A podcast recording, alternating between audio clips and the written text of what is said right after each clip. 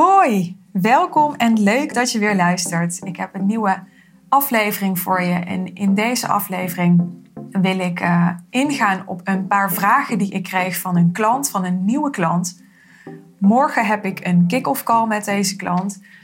En voordat ik een kick-off doe met een nieuwe klant, uh, geef ik klanten altijd een uh, voorbereidingsdocument met daarin een aantal vragen die gaan over nou, bijvoorbeeld uh, doelen. Dat is een heel belangrijk onderdeel van dit document. Om helemaal te fine-tunen wat iemand precies wil bereiken in de periode dat wij samenwerken. Dus het is een stuk verwachtingsmanagement. Uh, maar wat we ook doen met dit document is de niche aanscherpen. Een hele belangrijke uh, factor in het succes van een bedrijf met een hoogwaardig aanbod en hoge prijzen, is dat je een hele lucratieve niche hebt. En die kan voor heel veel ondernemers nog veel lucratiever. Ik werk met ondernemers die al een bedrijf hebben staan, dus er is al een niche. Dus ik weet dat veel van deze ondernemers iets hebben, ja, been there, done that.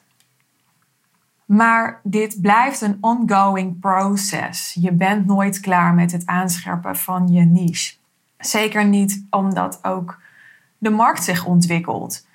dus uh, het kan zijn dat je bijvoorbeeld in de afgelopen periode veel meer concurrenten erbij hebt gekregen. En dan zul jij je niche moeten blijven aanscherpen om relevant te blijven voor jouw ideale klant, om relevant te blijven in jouw markt. In het kick-off document stel ik ook een aantal vragen over jouw copingmechanisme. Maar ook over hè, wat heb je bijvoorbeeld nodig van mij als je worstelt. Dus dat is ook iets wat ik bespreek als ik start met klanten. Dat maakt ook dat onze samenwerking veel succesvoller kan zijn. Als ik van tevoren al weet, oké, is dit iemand die als die uh, bijvoorbeeld zich ongemakkelijk voelt, heel veel vragen aan mij gaat stellen en een beetje zich uh, aanhankelijk op gaat stellen? Of is het iemand die juist zich terug gaat trekken en uit verbinding gaat en juist geen vragen meer stelt? Uit ongemak, uit schaamte, uit een soort uh, ja, gewoonte vaak ook. Een patroon van ik los het zelf wel op. Dit is wat veel van mijn klanten hebben. Nou, dit soort type vragen, dit soort onderwerpen en thema's bespreken wij tijdens de kick-off call. En daarvoor heb ik uh, dit kick-off doc gemaakt. En in dat kick-off doc heeft deze nieuwe klant aan mij gevraagd van... Goh, hoe werkt het nou als ik een bericht krijg van een geïnteresseerde via social media? Hoe ga ik daar het beste mee om? Zij zegt, ik uh, stuur mensen dan een lijst met vragen. En ik heb het idee dat mensen hierop afhaken. Dus ik vraag me af van, goh, doe ik hierin iets verkeerd? Hè? Is dat goed of juist niet goed? Verlies ik leads op deze manier? Ze zegt, uh, mensen reageren niet altijd daarop. Dus ze vullen niet altijd die lijst in. Uh, wat doe ik dan? Hoe komt dat, dat mensen dat niet doen? Maar ook, wat doe ik als er geen match blijkt uit die lijst? Kan ik dan nog iets met zo'n lead? Of hoe wijs ik iemand dan netjes af?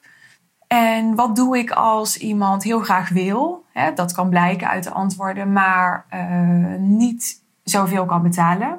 Of aangeeft niet het uh, budget te hebben uh, dat wel nodig is om de investering in mijn aanbod te kunnen doen. Nou, dit zijn hele relevante vragen die zij stelt. En ik denk dus ook relevant voor jou. Om te beginnen met de eerste vraag. Hè. Mensen tonen interesse in mij, in mijn dienst, in mijn aanbod via social media en vervolgens stuur ik een vragenlijst. Dat kan je op heel veel verschillende manieren doen. En het is sowieso heel slim om het te doen, want die vragenlijst die uh, helpt jou te kwalificeren of iemand een goede lead is. En dat is nodig, hè, want anders dan uh, heeft het misschien helemaal geen zin om in gesprek te gaan. Dus het is een heel slim idee om een vragenlijst te sturen, maar hoe doe je dat? Geef je bijvoorbeeld duidelijk aan waarom je zo'n vragenlijst stuurt.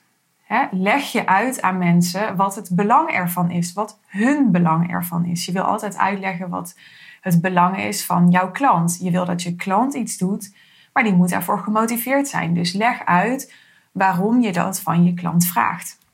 Ook belangrijk is in die vragenlijst echt relevante vragen stellen. En in dit geval weet ik niet welke vragen deze ondernemer in haar lijst heeft. Dat zullen we morgen ongetwijfeld bespreken. maar relevante vragen stellen die ook maken dat als je de antwoorden leest, je direct kunt bepalen of dit een juiste klant is of niet. Hoe doe je dat? Door een lijst te maken met alle kenmerken waar jouw ideale klant aan moet voldoen om een ideale klant te zijn. En vervolgens wil je bij elk van die kenmerken wil je in jouw vragenlijst een vraag opnemen waaruit blijkt of dat die persoon, die lead, aan dat kenmerk voldoet. Super simpel, maar wel echt heel essentieel.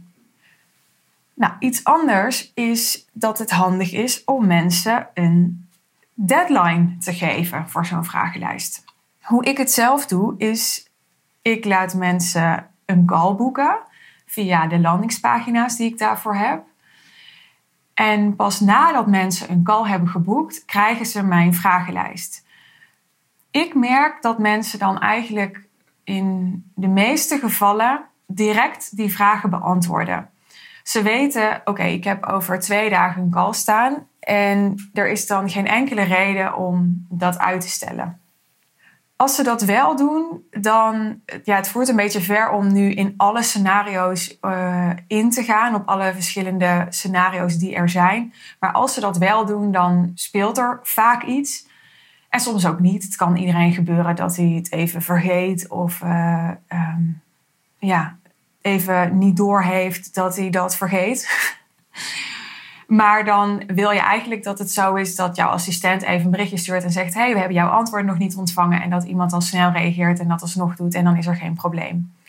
Op het moment dat je merkt van hé, hey, iemand reageert al langzaam of iemand heeft weerstand om die vragen in te vullen of hij reageert helemaal niet meer.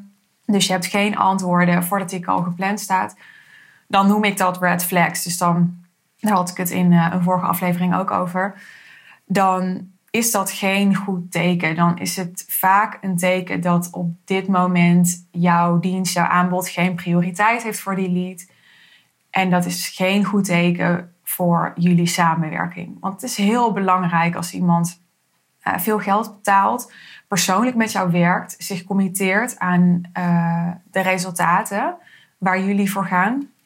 Dat iemand dan ook daar prioriteit aan geeft. Anders gaat dat niet lukken. Dan wordt het een soort fiasco dus je kunt uh, in de manier waarop iemand zich opstelt in het kwalificatie en in het salesproces al heel veel leren over of dat dit een klant gaat zijn die hele goede resultaten met je gaat halen.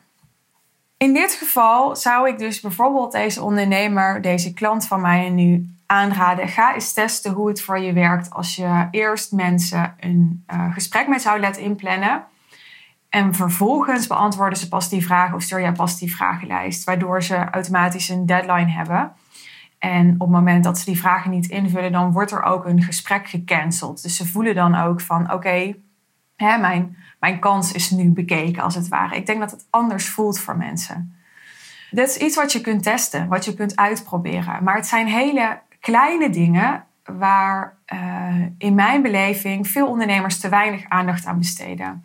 Want het maakt natuurlijk heel veel uit of dat als jij uh, tien geïnteresseerden hebt in de maand en er zijn er nu zes die niet die vragen beantwoorden en waarmee je daardoor ook nooit in gesprek gaat komen. Als er daarvan twee converteren en jouw uh, aanbod kost 10.000 euro, dan heb je dus 20.000 euro extra verdiend die maand. Met zoiets simpels als dit kleine stukje in jouw sales funnel, in jouw salesproces aangepast. Voel je hoe belangrijk dit kan zijn? Nou, dit zijn dus precies ook de stappen, want zo zijn er tientallen in jouw bedrijf waar ik mijn klanten bij help. Het businessmodel waar ik mijn klanten bij help is super simpel. Maar het is niet gemakkelijk, zeg ik wel eens, omdat het heel gelaagd is en aankomt op details en nuances. En dat wordt alleen maar erger, dat wordt alleen maar meer naarmate je succesvoller wordt en hogere prijzen gaat vragen. Dus dat is wat ik zo fantastisch vind aan waar ik mijn klanten bij help. Dat het dus niet complex is. Ik zeg altijd, als het complex wordt in je bedrijf, dan speelt er iets van angst. Het is een soort stelregel. Dus het is altijd mijn doel om de complexiteit eruit te houden en het simpel te houden. Maar vervolgens dat wat je wel doet, heel goed doen. Dat is eigenlijk de crux. En dat betekent dus ook dat, dat je zorgvuldig omgaat met dit salesproces. En dat zo inricht dat het super, super goed voor je werkt. En dat je er weinig tijd mee kwijt bent en dat het heel veel oplevert. Nou, een andere vraag die deze ondernemer mij stelt is: ik heb het idee dat mensen afhaken op, op zo'n vragenlijst. Is dat erg? Ja en nee. Kijk, in de basis is het natuurlijk zo dat er altijd mensen zijn die afhaken. In welk proces van het salesproces dan ook. Maar je kunt dit voor een heel groot deel elimineren. Dus er is altijd een stukje acceptatie dat sommige mensen nee zullen zeggen, dat sommige mensen zullen afhaken, dat sommige mensen ja, niet zo'n goede lead blijken of niet zo'n goede klant blijken als gehoopt. Dat is part of life. Maar je, je wil dat accepteren en tegelijkertijd wil je er alles aan doen om het tot een minimum te beperken. En dat kan. Daar zijn heel veel tools en mogelijkheden en manieren voor. Uh, ik begon al net met zorg dat mensen weten waarom ze die vragen beantwoorden en wat hun belang is om dat te doen. Dus dat kan al heel erg helpen om te zorgen dat mensen niet afhaken.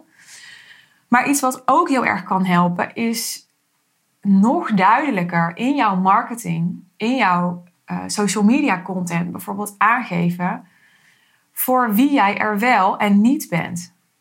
Want uh, misschien schrikken mensen zich dood door zo'n vragenlijst, omdat uit die vragen al blijkt dat, zij, dat er iets verwacht wordt van hen wat ze niet kunnen waarmaken of wie ze niet zijn. dus misschien blijkt uit die vragen um, dat ze zelf al voelen dat ze niet gekwalificeerd zijn en daarom afhaken.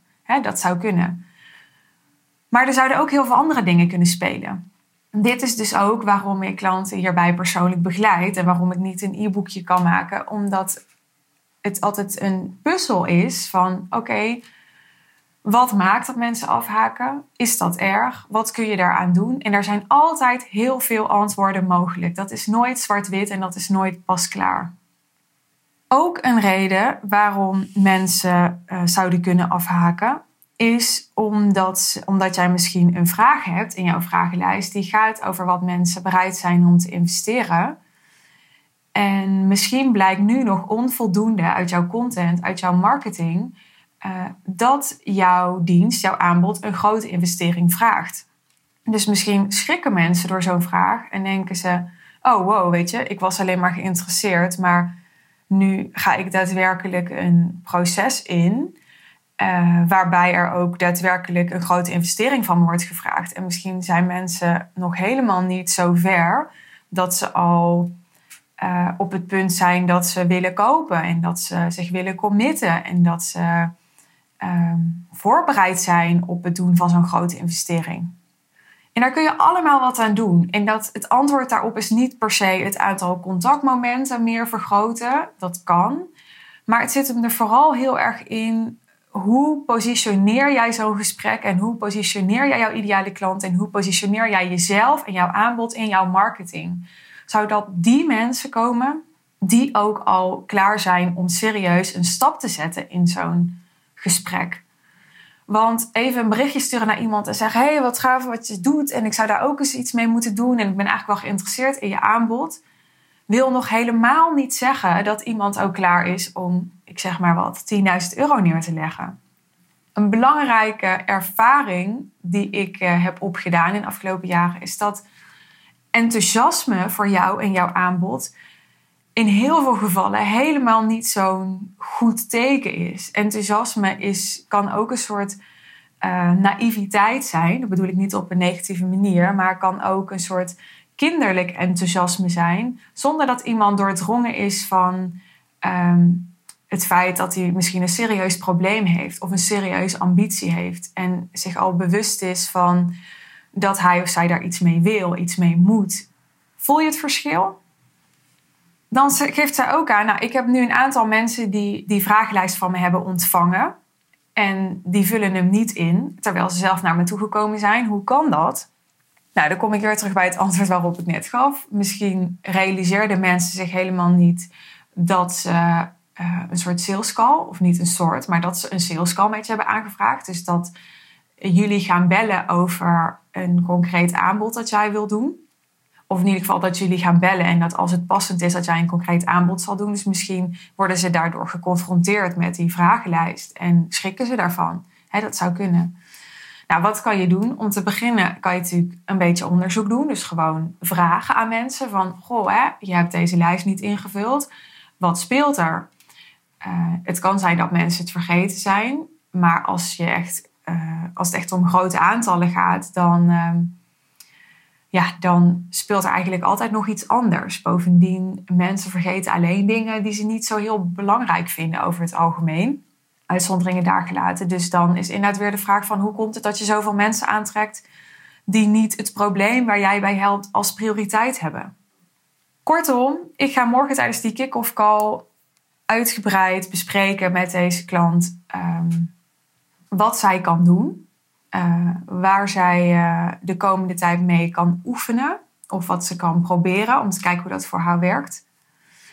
Ik ga uh, een hoop vragen stellen weer op de vragen die zij mij nu heeft gesteld. Uh, dus bijvoorbeeld de vraag: uh, heb jij zelf het idee dat de mensen die nu jouw vragenlijst niet beantwoorden, wel een gekwalificeerde lead voor je zijn? Dat kun je achterhalen door hun social media te onderzoeken. Dan zie je al of iemand een man of een vrouw is, zie je al hoe oud iemand ongeveer is. Dan kan je vaak zien of iemand ondernemer is of niet. En dan kan je vaak ook zien hoe serieus iemand is als ondernemer. Hè? Hoe ziet iemands profiel eruit? Wat is iemands niche? Uh, wat is iemands expertstatus? Je kunt van, uh, vanaf social media heel veel informatie halen. Dus dat zijn vragen die ik dan stel aan mijn klant. Van oké, heb jij het idee dat de mensen die niet jouw vragen beantwoorden, wel gekwalificeerde lead zijn? En hoe denk jij dan dat het komt dat deze mensen afhaken bij deze vragenlijst? Misschien is het wel simpelweg dat ze hem te lang vinden. En dat ze dus onvoldoende snappen wat het belang is van tijd investeren in zo'n lange vragenlijst. Het kan ook simpelweg betekenen dat, dat hij gewoon wat korter moet, dat hij langer is dan nodig. En dat je sommige dingen ook op een andere manier kunt ondervangen. Zodat het jouw leads minder tijd kost. Vergeet niet, high-end klanten zijn over het algemeen mensen die uh, ja, echt al succesvol zijn op één of meerdere vlakken in hun leven, waardoor tijd schaarser is geworden. Niet schaarser, want we hebben allemaal evenveel tijd, maar uh, schaarser voelt voor hen, kostbaarder is geworden. Waardoor ze ja, echt um, iets heel graag moeten willen om er tijd in te investeren. dat doen ze dan vaak niet zomaar. Dus jij moet echt met een, een wake-up call en met ehm, heel veel aantrekkingskracht, heel veel overtuigingskracht, moet jij ervoor zorgen dat mensen tijd investeren in zo'n vragenlijst, in zo'n call met jou. En met overtuigingskracht, om dan nog even te verduidelijken, bedoel ik niet dat je uh, met lappen argumenten moet komen in je social media posts, hè, waarom mensen een call bij je moeten aanvragen. Ik bedoel meer dat jij zo overtuigend bent als persoonlijkheid en met jouw niche en zo spot on bent. Hè? Ik heb wel eens gehad dat, dat leads tegen me zeiden van... ja, als ik jouw content lees, dan lijkt het alsof jij in mijn hoofd kan kijken. Dat wil je hebben, weet Dat is met name overtuigingskracht. Dat iemand voelt, wow, hij of zij begrijpt mij echt... en leest mij echt en ziet mij echt. En dan zullen mensen uh, veel eerder doorzetten in zo'n uh, salesproces. Nou, ik ga deze aflevering afronden. Ik hoop dat het waardevol voor je was. Heb je helemaal geluisterd? Stuur me dan even een reactie. Via mail kan dat, info.suzannevanschaik.nl Via Instagram, dat is Suus. Het linkje of de gebruikersnaam staat ook in de omschrijving van deze podcastaflevering. En uh, mocht je het interessant vinden om um, ook met mij hier aan te werken. Dus dat ik jou erbij help om dus met vaak hele simpele tweaks, maar wel een hele sterke positionering, veel overtuigingskracht en een heel sterk salesproces. Om daar nou bijvoorbeeld hè, zomaar 20.000 euro extra per maand mee te verdienen. Ik gaf net het voorbeeld hoe dat kan werken.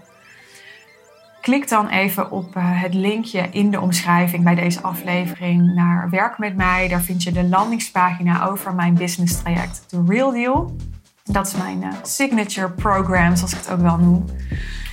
En vind je het interessant om hierover te bellen met me? Ik heb elke maand beperkt plek voor calls over dit programma.